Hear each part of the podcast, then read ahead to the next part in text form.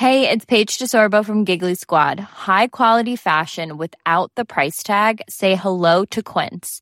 I'm snagging high-end essentials like cozy cashmere sweaters, sleek leather jackets, fine jewelry, and so much more. With Quince being 50 to 80% less than similar brands. And they partner with factories that prioritize safe, ethical, and responsible manufacturing. I love that. Luxury quality within reach. Go to quince.com slash style to get free shipping and 365 day returns on your next order. Quince.com slash style.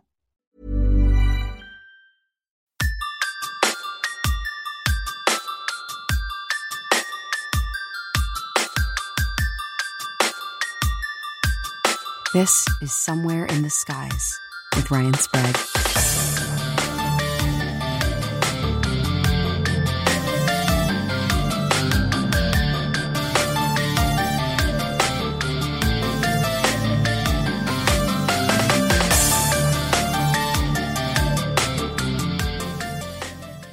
Welcome, everybody, to Somewhere in the Skies. I'm your host, Ryan Sprague. And today we're going to be talking to two very important people who are starring on a brand new television sh- series that is premiering on the History Channel on December 12th. And that is History's Greatest Mysteries, narrated by Laurence Fishburne. And within the context of this series, there's going to be a few mini series. And one of those is about a case near and dear to my heart, as I know it is many of yours as well. And that is Roswell and it is Roswell First Witness. And with me today is the lead investigator of the show, Ben Smith, who is a former CIA operative, which we will definitely touch on, and also the granddaughter of the first military witness to step foot on the Roswell crash site, and that is Denise Marcel. So, guys, welcome to Somewhere in the Skies. Thanks so much for being here.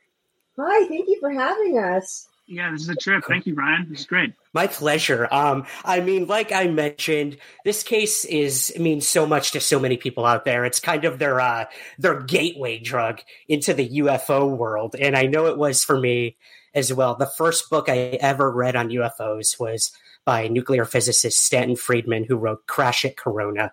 So, you know, not only were UFOs supposedly visiting our planet from somewhere else, but they were crashing, and that terrified me as a 12 year old. So uh, it's been a tailspin for me since there. But um, I'm sure this has been a crazy experience for the both of you as well. So um, I kind of just want to dive into the show and your investigation, Ben. What you guys uncovered. We won't give away too much, obviously. But um, Ben, for my audience, you know, I don't think they've really ever seen you before um, or heard from you, uh, unless you you uh, you've been tapping their phones in your previous life and everything. But I'm just kidding, brother. I'm just kidding. But um, yeah, can you tell us a little about yourself? You know, the work you did with the CIA, and yeah, what led you to want to investigate the Roswell case of all things? Yeah, it's a long story. I'll try to keep it short. But uh, my name is Ben Smith. I'm from the Pacific Northwest. Um, I joined the CIA out of graduate school to, uh, you know, serve my country, to uh, learn about the intelligence process, uh, do my best to you know, prevent terrorist attacks and, uh, you know, foreign espionage against our country. Um, I was what's called a case officer for a number of years. A case officer in Hollywood parlance is the undercover field operative. Uh, so I largely worked overseas, recruiting and handling sources. Uh, we call them agents or assets to collect intelligence that might be useful to uh, the U.S. government, uh, you know, in preventing terrorist attacks or thwarting uh, espionage against our businesses and governments, or weapons of mass destruction, right? global danger. So. Um, I really cut my teeth in the field dealing with a lot of individuals claiming they had access to pretty fantastic information. You know, it could be somebody approaching me and saying, "Hey, I know where some radioactive material is. Hey, I know there's a terrorist attack coming. Uh, uh, you need to listen to me." And sifting through all of these kinds of people, right, um, who sometimes want to help and sometimes want to hurt me or uh, others, and and getting to the bone. You know, is this really true, and is it useful, and can uh, we do something about it? So I really cut my teeth doing that kind of work uh, for the CIA. Uh, I resigned from the CIA a couple years ago to just pursue other interests. One, my, my wife, now wife, uh, and two, uh, to really explore really what else is out there uh, and to ponder those big questions. And one of the first things I, I turned my eye to was okay, UFOs, what's this about? Uh, why do people all around the world have these experiences? And is there really any there there? Now, I'd grown up in, oh, this is already too long. Sorry. I'd grown up, in, you know, in the 90s with when uh,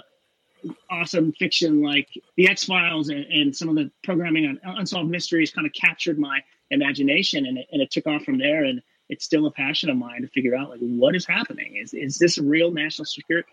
Is this a real national security threat uh, and global security threat that we need to be serious about? And we know, uh, you know, recently within the past few years that the uh, the Pentagon has looked at that potential threat of mm-hmm. what UFOs or what they're now coining UAPs, unidentified aerial phenomena, uh, what they might be and could they pose a potential threat? And I mean, talk about a threat when something crashed in the desert in 1947 that a lot of people, including your grandfather, Denise, uh, couldn't figure out what it was. And this guy was a trained observer. He knew what to look for in the skies. It was his job.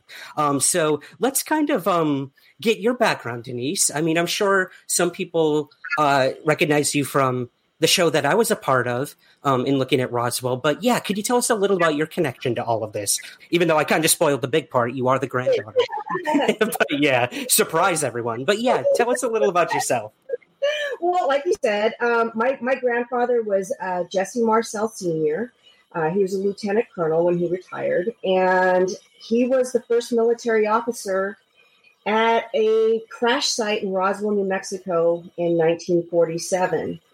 And he found that the material was just so intriguing and it just didn't make any sense to him that on his way back to the base, he decided to show the material to my grandfather and, excuse me, to my father and to my grandmother. And he did say these words to them. He goes, I think what we have here are pieces of a flying saucer. And I, he believed that until the day he passed away, that what they found out there in the desert was a flying saucer just because the material just didn't make any sense to him. Right, right. And I mean, the story kind of just unraveled from there. We know about the famous headline that came out in the newspaper, you know, RAAF finds flying disc in desert or something along those lines. I know I uh, I have it actually right here on my mug. I should probably show that to everyone here. That's um, wonderful. Just I'm no poser, I promise. This case means a lot to me. But um, let's um, let's talk a little about the investigation, Ben, that you guys did, and it kind of starts with um, with the first episode of the show, which I uh, am very thankful to have been to have screened recently. You talk about the journal, and this is something some of us have speculated and maybe rumored throughout the years that there could be this this written account or something to do with this in uh, the journals of Jesse Marcel. And um, lo and behold, boom. Uh, we won't give away too much, but yeah, tell us a little about what this journal meant to both of you. Um, ben as an investigator and Denise as something tangible and first person from your grandfather. I guess, Ben, let's start with you if you don't mind. Yeah, I mean, in the intelligence business, the first thing you want is the best thing you, you can get is, is firsthand documentation, right? Whether that's uh, you know the secret the secret plans of the the enemy or uh, the terrorist group or what have you. And here, I had a chance to get my hands on a on a firsthand document belonging to a military member or uh, in the possession of a military member who was the key uh, witness, the, the, first witness, uh, government witness on the scene in Roswell in 1947. So there's a lot of importance there. You know, when I got a chance to open that book, it really fascinated me. You know, I'm someone who has used uh, subterfuge and you know clever, uh, who's used clever techniques to hide sensitive information um, to carry out my own operations. But here I have a book, and as soon as I crack it open, I can see already that there's a lot of room, uh, and it follows a lot of the the procedures that I've been trained to use in, in terms of hiding information potentially. So uh, that immediately caught my eye, and um, you know that became the foundation of my investigation. Can I authenticate the provenance of this document? Is it uh, real, legitimate, and what does it tell us? So that kind of was the the uh, yeah, it was the basis for the investigation, and really expanded from there. Um, and fortunately, I, I got to work with Denise all along the way. Right. And I mean, the examination and analysis done on the journal is something we won't get into. You have to see it. But, um, whew, it packed a punch. I mean, you guys went straight to the top with um, people to analyze the handwriting and um, to possibly decode some stuff that could be a little more mysterious side within the contents mm-hmm. of the mm-hmm. journal. But um, Denise, what was it like um, looking at this and hearing about it as Ben was also investigating it? I mean, I mean, this came straight from your grandfather. Well, you know, the, the journal is it's a very it's very intriguing. I guess that's the best word to describe it because what's written in there sort of just doesn't make sense. So, with having Ben look at it from a different perspective, of, you know, of a CIA background, um, it lends to. I think it makes it even a little bit more mysterious because it just some of it just doesn't make sense, and maybe it was meant to be cryptic, and that we weren't supposed to understand what it was saying because it's, it's there's just some odd stuff in it. It's it's yeah, I, I don't know how else to describe it. It's I'm just really happy that we have somebody taking a, a, different look at it, you know, other than our family and having somebody from the CIA actually who has a knowledgeable background about looking at analyzing something that's kind of cryptic. right. And we, uh... than what we, you know, it looks like regular, like little poems or something like that, but then it's like, what, why was he writing this? It kind of doesn't make sense. Right. And this was from a standard, you know, provided journal that the military gave to him. So, I mean, that, that lends a lot of credence too. And, um, yeah, we, uh, we'll leave the audience to figure out and try to decode some of that stuff as Ben tried to do as well. But, um, I want to move to kind of the core of this investigation, which I have done personally. So many UFO researchers out there like Stanton Friedman or, or Don Schmitt, who is featured in your, in your as well um, have gone out to the debris site. Now that's a whole story of its own. There's so many proposed crash sites that people have claimed to go to out there and whatnot. But I mean, Ben, when you were out there, man, it looked very, very similar, as similar as a vast desert can look um, to me as the actual place, which was awesome. So I'd love to hear what was it like, man, for you stepping foot on what po- could possibly be where a UFO, no matter what that UFO was or wasn't, where it possibly crashed and was subsequently covered up, which we'll get to. But um, yeah, what was that experience like going out to the the site and um, what did you guys do out there? I got to ask, what kind of tools did you bring? This is a very high tech investigation, which we're not used to, which is really exciting. So yeah, let us give us some uh, teases on that if you don't mind. Oh man, it was a thrill to be out there. I'd never been to New Mexico before. Uh, it was my first time, uh, especially to the to the debris field. Um, you know, I'd read about it. I'd read many of the works that you cited by uh, Stan Friedman and um, Don Schmitt and, and, and Kevin Randle and all the other great uh, researchers who, who, put a lot of work into uh, piecing to this puzzle together. But being out there for the, there for the first time was pretty incredible. You know, whether or not uh, a, UFO crash here or not. It really is the genesis of ufology in the United States and a global uh, a, a, global culture for uh, UFOs uh, and government conspiracy. And so you have to give it that space, that kind of reverence. It's beautiful. It's desolate. Uh, you know, you, you have to put yourself in the shoes of someone like uh, Jesse Marcel or uh, Mac Brazel to be out on that field and really be alone with this strange debris and it, and it really takes you there and, and, kind of haunts you in a way. Um, yeah. but yeah we took we you know we tried to give this a really thorough investigation with all the resources. We didn't want to just turn over new leaves and say oh this is a potential uh, potential new lead and not take it right? We need to follow every lead and, and chase it into the ground uh, and then see what shakes out of it. What evidence can we present? What can we find uh, we wanted to change the conversation. And so we brought every tool. I can't give away too much about what kinds of tools, but we brought every tool that we could to the debris field to see if we could find A, any potential debris, B, uh, evidence of a cover up, and C, uh, and or C, evidence of a, a large scale cleanup. So you know, over time, even after 70 years, with the right technology, you can tease out some of those details. So that was our goal uh, in bringing out some of the, the heavy duty equipment and, uh, you know, unprecedented technology to the, to the right. field.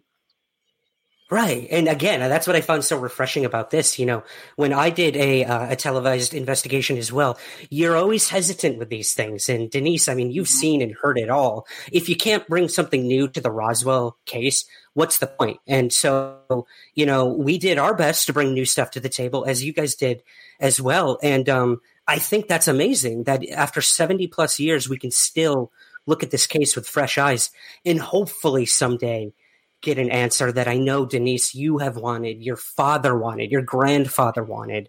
Um, so it's awesome. I, I, think it's so cool that people are still willing to look into this case and uh, and uncover things as they happen. And um, you did bring up the word cover up, and I would love to touch on that with both of you. Um, I mean, Ben, you know, you know, after looking at this thing, like there clearly was a cover up of some sort and I'd like to get your observations on that. But Denise, first, um, what was it like, you know, with your your grandfather and your father also having touched this debris at one point? Um, the cover up and what the military did to your your father, or um, excuse me, what the military did to your grandfather in all this, um, from a personal standpoint. You know, as as I've this has been a actually this this show has been a real journey for me. It's it's gotten me in touch with um, some of my relatives a lot closer than I was previously. That um, actually knew my grandfather. Their their family knew my grandfather, and he had talked to them about what he experienced and everything. And from a personal point of view, I, I just feel like, in some respects, the government really let down my grandfather. I mean, he was made to be the fall guy, and I think it was more of a burden on him than what I realized. Uh, I think it affected him, and I know it affected my grandmother too quite a bit. Um, it, it, was just, I think that there was no, I don't know if redemption is the right word for it, but it's just, you know, when you have people calling you names and saying that you're crazy and that you you don't know what you're talking about when he knew exactly what he was talking about and he knew that he was telling the truth, it's hard to live with that.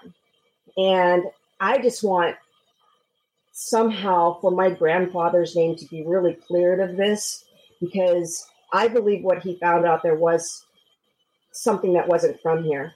And I think I think it's I think it's time for our government to come out and, and, and tell us what exactly did happen out there.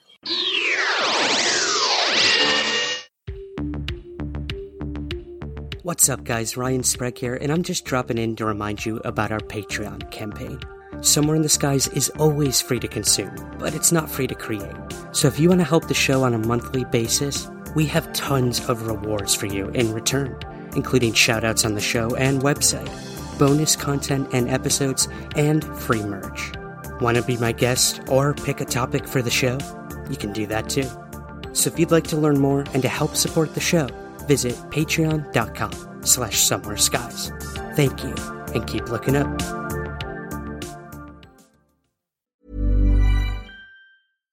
Hi, I'm Daniel, founder of Pretty Litter. Cats and cat owners deserve better than any old-fashioned litter. That's why I teamed up with scientists and veterinarians to create Pretty Litter. Its innovative crystal formula has superior odor control and weighs up to 80% less than clay litter.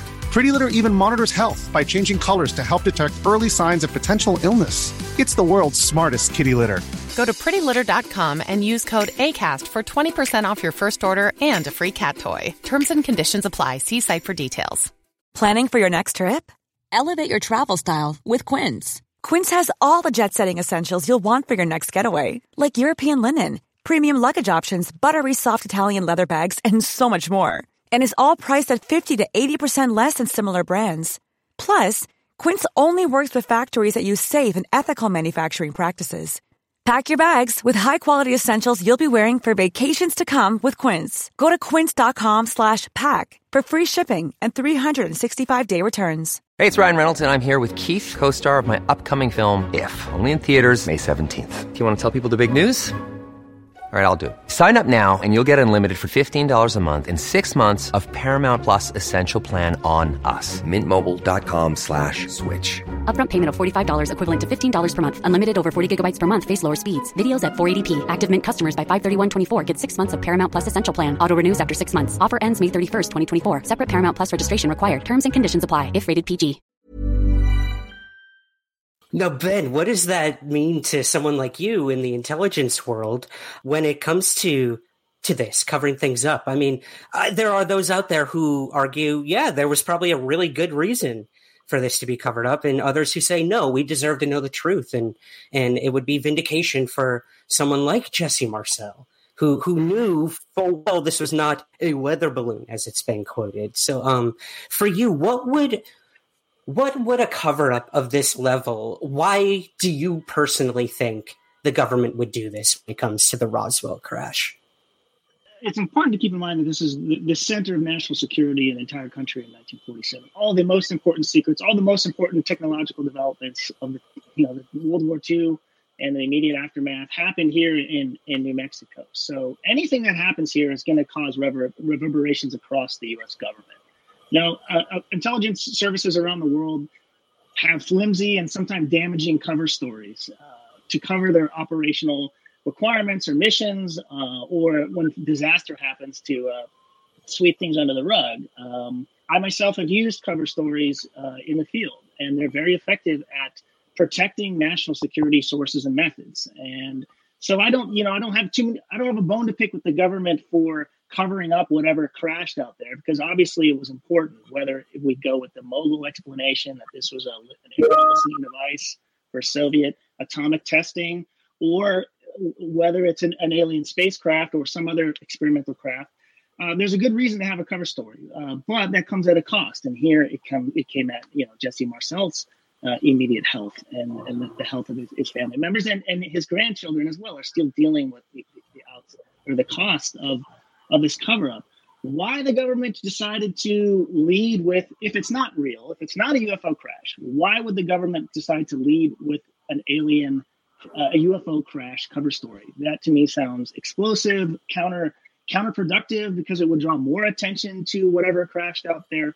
So there's some lingering questions. If if that was your go-to response, it wasn't a very good one, and it certainly wasn't effective because here, seven years later, we're still dealing with the aftermath. Uh, and uh, you know, to my mind, the government still hasn't uh, convincingly come out with a with a credible explanation of what really crashed there. So there are a lot of questions. Now, I, I come at this as a, a neutral ufologist. I haven't had any um, uh, close encounters of my own. Uh, I have spent a lot of time working or talking to individuals who have, uh, but I, I think it's definitely a possibility. And as long as it's a possibility, we need to take it seriously. So that's the lens that I view this at. I haven't um, arrived to any decisive conclusion yet about what happens there, but I know that there are still lies being told. And uh, how do we get to the truth of that? I think by continuing to investigate and uh, continuing to pressure uh, our government to respond effectively. Right. And I think, you know, data and evidence is the strongest thing we can have and it's good to see that's still happening. We at this point we have third fourth hand stories that we cannot verify or fact check. I mean unfortunately many of the first hand witnesses are gone at this point. Mm-hmm. so all we really have to rely on is um, strong witness testimony and uh, the data and I mean, this reverberated throughout not just your family, Denise, but I mean, so many in the town as well. We're told to keep silent. We're threatened. Uh, Mac Brazel, the rancher who found the original debris. I mean, this ruined this guy's life from what I was told.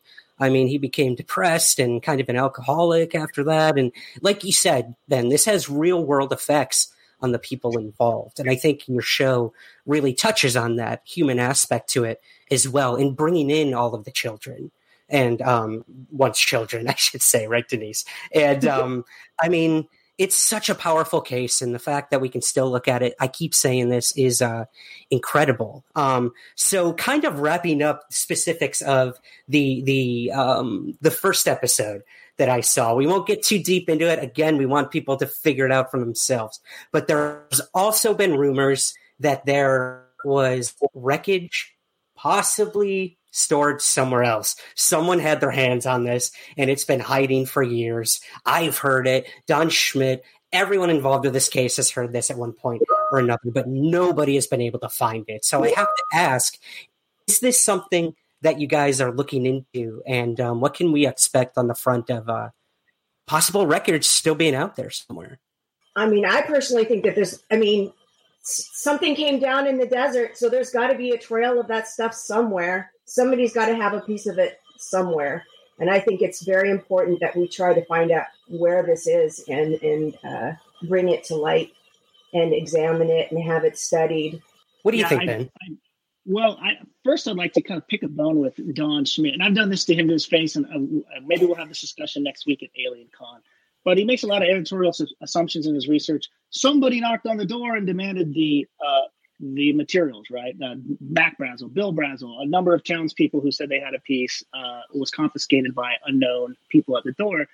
And my one point that I would like to raise in this investigation is well, do we know who they are? They didn't identify themselves. And if this really is a UFO crash, every government in the world is going to want a piece of this. So those with operatives in the United States at the time, and there were, we know there were in New Mexico, uh, providing information to the Soviets, may have also been impersonating government personnel to get a piece of this. Uh, so if we don't have it here, we need to broaden our scope and really challenge, um, you know, who, who, which government might have a piece of this, and do our best to, to track that down because it's still an open question. And like I agree with Denise 100% that um, there's, there is a piece of this aircraft, or uh, there is a piece of this craft somewhere, uh, and that's a key part of in kind of solidifying for me personally in deciding or making my best guess what happens. I'm, I'm, I'm still I'm, I'm, still in search of that evidence. Uh, we have some real good leads uh, at the end of season one, and um, you know the journey is not over as far as I'm concerned. But it's a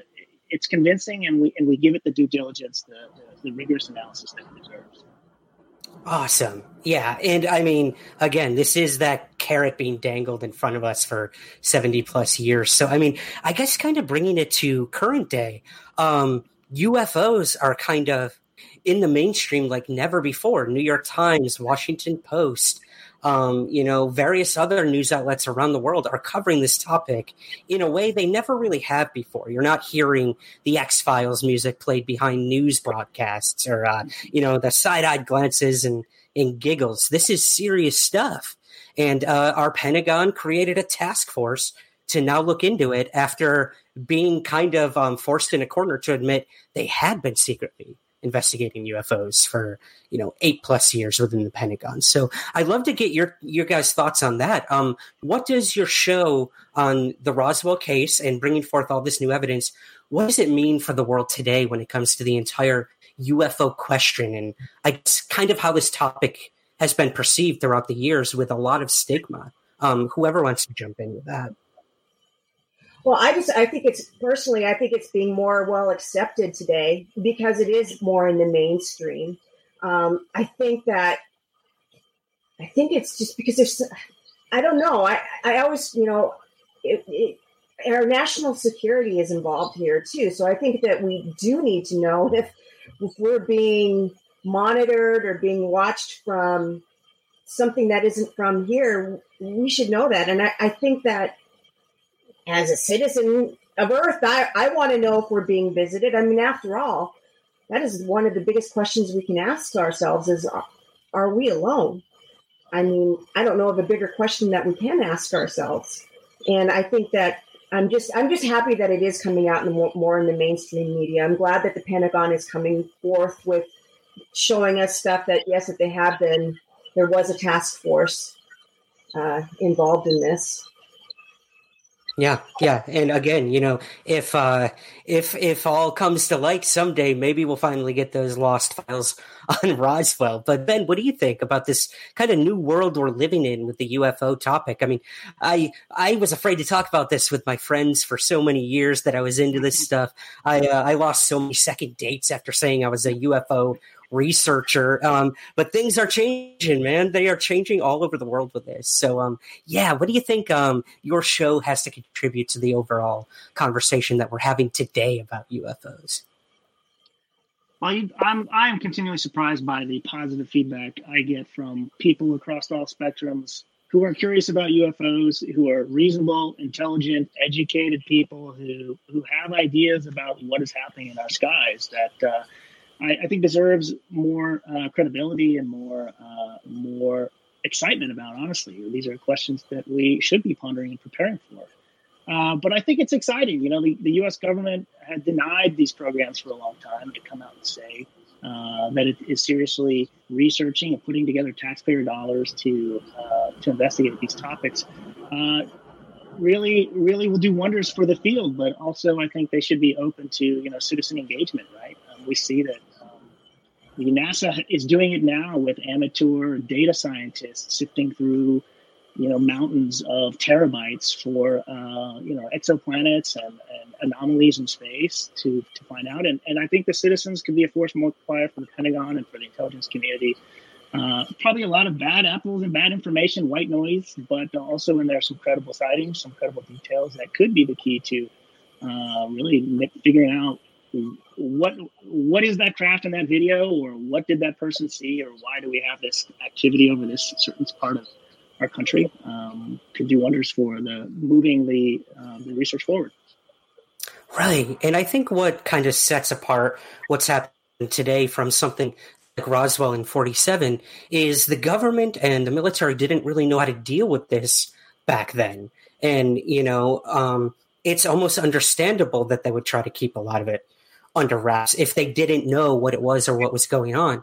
Whereas today, like you mentioned, we have like citizen astronomers and just people sitting at home sifting, like you said, through data. And that goes for the UFO field as well. Some of the most tenacious people out there are like in the shadows, never, you know, they're not on television, they're not on podcasts, they're not in the mainstream media um, touting things. They're doing hard research and really making headway. And I mean, there's new companies coming out. There's one we just started, the Debrief, um, where we cover defense and technology. And I mean, we broke a story yesterday about two of the reports that were leaked within the intelligence communities um, about what they're looking into in the current Pentagon task force. So again, you know, whether I don't know your thoughts on stuff like that, Ben, we were not the ones to find it. It was provided to us by intelligence leaks. Um, that's a whole other story. Um, kind of, I guess, wrapping that up, Ben, what is it like as a former intelligence officer? What are your um your colleagues, former colleagues, your friends, your family? What do they think about you now looking at Roswell? I had to ask and put you on the spot about that. Uh, you know, it runs the gamut. Some uh, intelligence colleagues, community IC colleagues are just wondering why. What am I doing? Because it's not on the it's not on the, the register of, of the spectrum of threats that they deal with right now, and to some degree. Uh, and others like, hey, run with it, man. You're always weird. do you do you?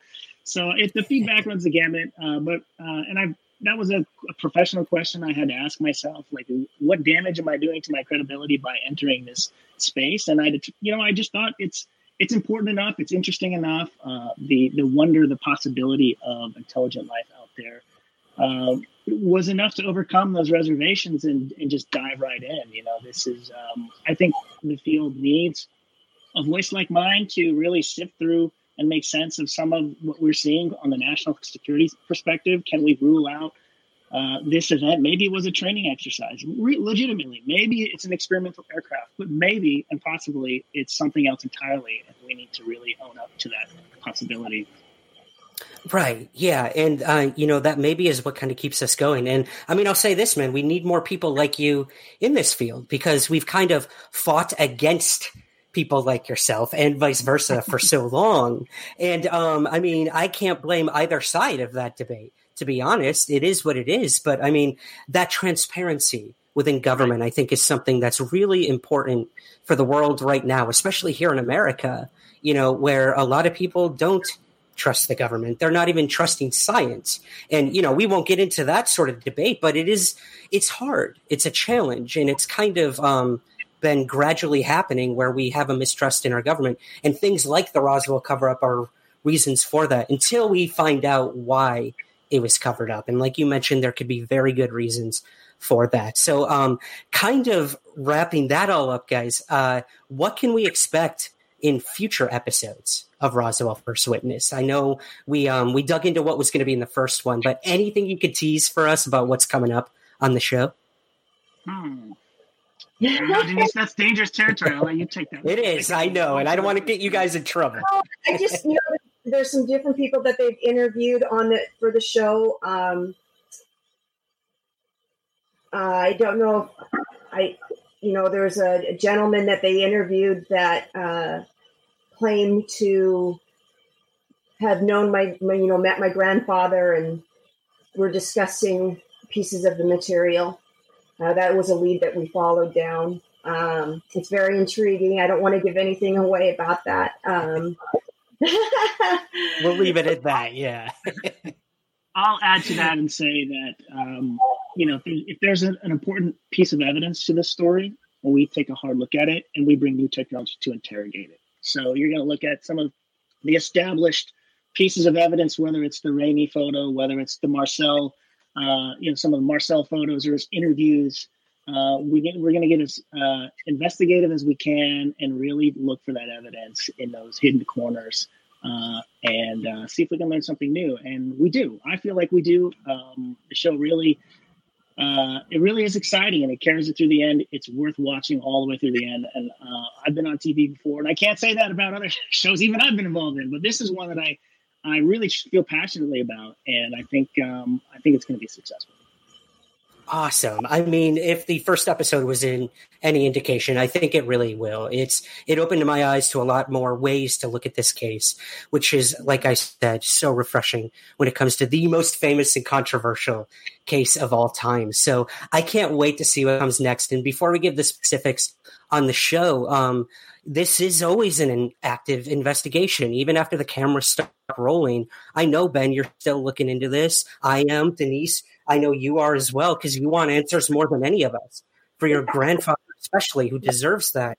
Um, but uh, is there anywhere that people can reach out or connect with either of you if they have any leads or things to follow up with with what you bring forth in in the show? I'm not sure, Ben. What do you think? Uh, I'll have a personal website up. It's not up today, but it will be up soon. Uh, AKA Ben Smith. You can find me there uh, if you have any leads. Um, I, you know, I want to be a, a, contributing partner, voice researcher in this uh, investigation going forward, and uh, any leads would be would be super helpful.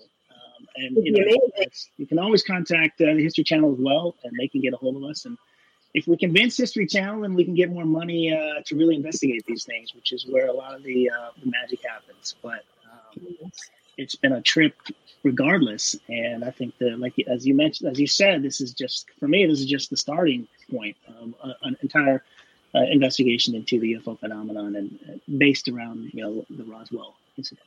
Yep, it, it all starts at Roswell, and hopefully it'll come full circle sooner than later. But once again, the show is uh, Roswell First Witness. It premieres Saturday, December 12th on the History Channel at 9 p.m. Eastern Standard and Pacific. So everyone, please go check out the show. I can't wait to see comes next. And Ben and Denise, I have to thank you so much for joining me today on Somewhere in the Skies. Oh, thank you for having us. Thank you, Ryan. It was a treat. Real pleasure.